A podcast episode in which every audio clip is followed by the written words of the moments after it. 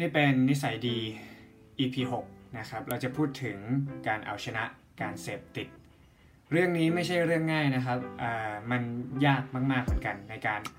เลิกสิ่งเสพติดทั้งหลายนะครับ ที่อยากพูดถึงเรื่องนี้เพราะว่าใน 2-3 อาทิตย์ที่ผ่านมา ผมตั้งใจว่าจะลงจะทำวิดีโอเกี่ยวกับการพัฒนาตัวเองนี่แหละเป็นเป็นอยู่ในช่วงนิสัยดีนี่แหละ ลงอย่างน้อยอาทิตย์ละหนึ่งคลิป แต่ว่าช่วงที่ผ่านมาพบว่าตัวเอง ติดนะครับติดไปกับไม่ว่าจะเป็นซีรีส์การ์ตูนอนิเมะอ่านมังงะทำอะไรไปเรื่อยนะครับ แล้วมันไม่มีความคิดครีเอทีฟออกมาให้ให้รู้สึกอยากจะพูดอะไร แต่ในที่สุดก็เอาชนะพยายามฝืนตัวเอง เอาชนะแล้วก็อยากจะพูดถึงการเอาชนะการเสพติดวันนี้ อย่างที่ทุกคนรู้กันนะครับ ไม่มีใครบนโลกนี้ที่คงมีแต่ข้อดีไม่มีข้อเสียเลยไอ้ข้อเสียเหล่านี้มันก็คือพฤติกรรมที่ไม่ดีส่งผลเสียต่อตัวเองแล้วก็คนรอบข้างนะครับ เมื่อเรามีพฤติกรรมนี้แล้วทำพฤติกรรมนี้บ่อยๆ มันก็จะเปลี่ยนจากพฤติกรรมกลายเป็นนิสัย นิสัยเนี่ยมันจะติดตัวเราแล้วก็ออกยาก นิสัยที่ไม่ดีก็คือสันดานเลวนั่นเอง ถ้าพูดหยาบๆไม่เข้าใจหรือถ้าพูดให้ดูอันตรายขึ้นไปอีกก็คือการเสพติดนะครับการเสพติดเนี่ย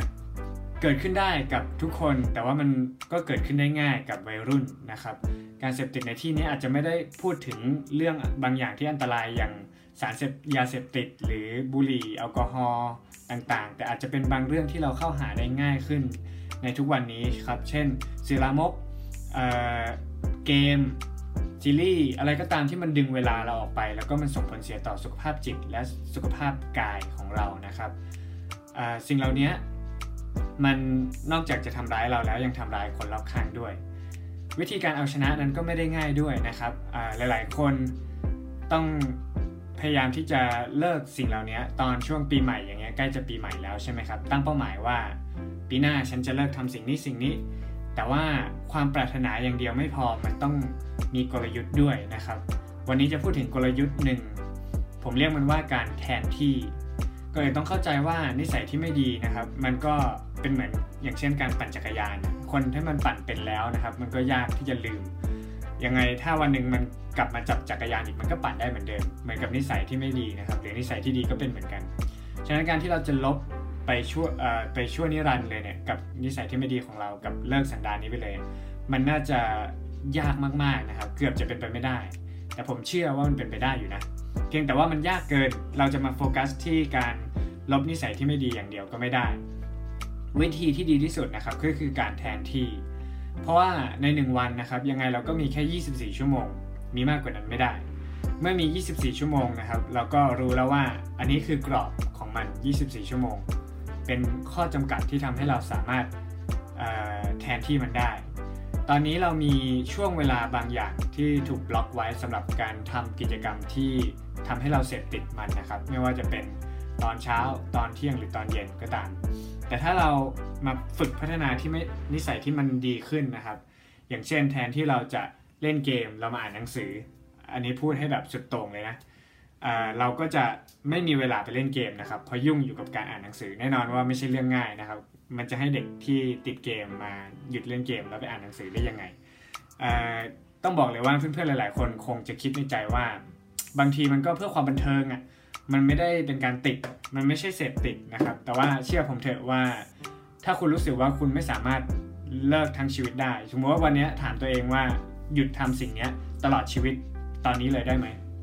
ถ้าคิดว่าทำได้ก็ดีครับ แต่ถ้าคิดว่าน่าจะไม่ได้ แสดงว่าคุณเข้าข่ายการเสพติดละผมตอนเด็กมีประสบการณ์ตอนที่เริ่มเล่นเกมนะครับ เริ่มเล่นเกมไปร้านเกมกับเพื่อน แล้วก็บอกกับพ่อแม่ว่า โอ้เล่นนิดเดียวเองชั่วโมงสองชั่วโมงไม่ติดหรอก แต่ว่าเล่นชั่วโมง 2 ชั่วโมงทุกวันเลยครับผมพบว่าตัวเองในที่สุดก็ติดเกมนะครับ รู้สึกว่ามันมีความสุขที่ได้เล่น มันรู้สึกว่าได้ชนะแล้วมันรู้สึกอย่างนี้ แพ้หัวร้อนเล่นต่อนะครับได้เป็นที่ยอมรับในกลุ่มเพื่อนๆ เวลาเล่นเก่ง มันก็เป็นความรู้สึกที่ดี แต่ว่ามันก็เป็นชั่วคราว รู้ตัวอีกทีก็มืดค่ำเสียเวลาไปเยอะนะครับ ส่งผลเสียมากกว่าข้อดีแน่นอน ฉะนั้นการที่เราจะเสพติดอะไรสักอย่างมันง่าย เพราะว่ามันมีรางวัลของมันอยู่นะครับ การสร้างนิสัยเนี่ยมันต้องมีรางวัลเพื่อจูงใจใช่ไหมนิสัยที่ไม่ดีมันมีรางวัลอยู่ ถึงแม้จะเป็นรางวัลชั่วคราวก็ตาม มันทำให้เรารู้สึกดีชั่วคราวนะครับ เวลาที่วันไหนเราเครียดมาแล้วเรารู้สึกไม่ดี รู้สึกว่าวันนี้เป็นวันที่ไม่ดีเนี่ยเป็นเรื่องปกติมากที่เราจะเริ่มนึกถึงอะไรสักอย่างที่ทำให้เรารู้สึกดี แม้มันจะเป็นแค่ชั่วคราวก็ตาม เราก็จะมุ่งไปหาสิ่งนั้น เพราะเรารู้สึกว่ามันง่ายที่จะรู้สึกดีขึ้นทันทีนะครับ เป็นเหมือนการการเริ่มเริ่มต้นของการเสพติด แล้วเมื่อเรารู้สึกดี แม้ว่ามันจะสั้นๆ เราก็เริ่มทำมันบ่อยขึ้นนะครับ ในที่สุดเราก็เป็นการเสพติดฉะนั้นเมื่อเราอยากจะเลิกนิสัยการเสพติด เราต้องแทนที่มันด้วยนิสัยที่ดีนะครับ ในที่สุดเราก็จะได้เสพติด นิสัยที่ดีนะครับ บางคนเนี่ยเสพติดการอ่านหนังสือไปเลยกลายเป็นคนรักการอ่านนะครับกลายเป็นคนรอบรู้ถามอะไรตอบได้นะครับฉะนั้นการสร้างนิสัยที่ดีเห็นแล้วว่ามันจะเป็นการยิงปืนนัดเดียวได้นก2ตัวนะครับ นอกจากเราจะมีนิสัยที่ดีขึ้นแล้ว เรายังไม่มีเวลาไปทำนิสัยที่ไม่ดีด้วยนะครับ ที่ผมพูดมามันไม่ใช่ว่ามันเป็นเรื่องง่ายนะครับทุกๆคนก็ยัง struggling ยังพยายามที่จะ ทำสิ่งนี้อยู่ผมเองก็ยังพยายามที่จะทำสิ่งนี้อยู่เหมือนกัน แต่แค่อยากจะมาแบ่งปันความรู้สั้นๆนะครับ อย่าลืมว่าปีใหม่นี้นอกจากตั้งเป้าหมายว่าอยากจะเปลี่ยนแปลงตัวเองเป็นคนใหม่ หรือว่าอยากจะทำอะไรให้มันดีขึ้นแล้ว อย่าลืมตั้งเป้าหมายว่าอยากจะเลิกทำอะไรที่เราควรจะหยุดทำมาตั้งนานแล้วนะครับ ลองถามตัวเองดูว่ามีอะไรบ้างที่ฉันยังทำอยู่ แล้วสิ่งเหล่านี้มันทำให้เราออกห่างจากเป้าหมายของเรา มันไม่ได้เป็นสิ่งที่มา support ให้เรามีชีวิตที่ดีขึ้นนะครับ ถ้าเราเลิกทำสิ่งเหล่านี้ได้ เวลาเราจะเหลือ พอเวลาเราเหลือแล้วเนี่ย เราอาจจะมีเวลากับครอบครัวมากขึ้น อยู่กับตัวเองมากขึ้น รู้จักตัวเองมากขึ้น รู้ว่าแพชชั่นของเราคืออะไร เราอาจจะมีเวลาออกไปหารายได้เสริม หรือว่าทำอะไรก็ตามดูแลสุขภาพนะครับ เป็นคนหุ่นดีขึ้นในที่สุด มีประโยชน์มากมายนะครับ ก็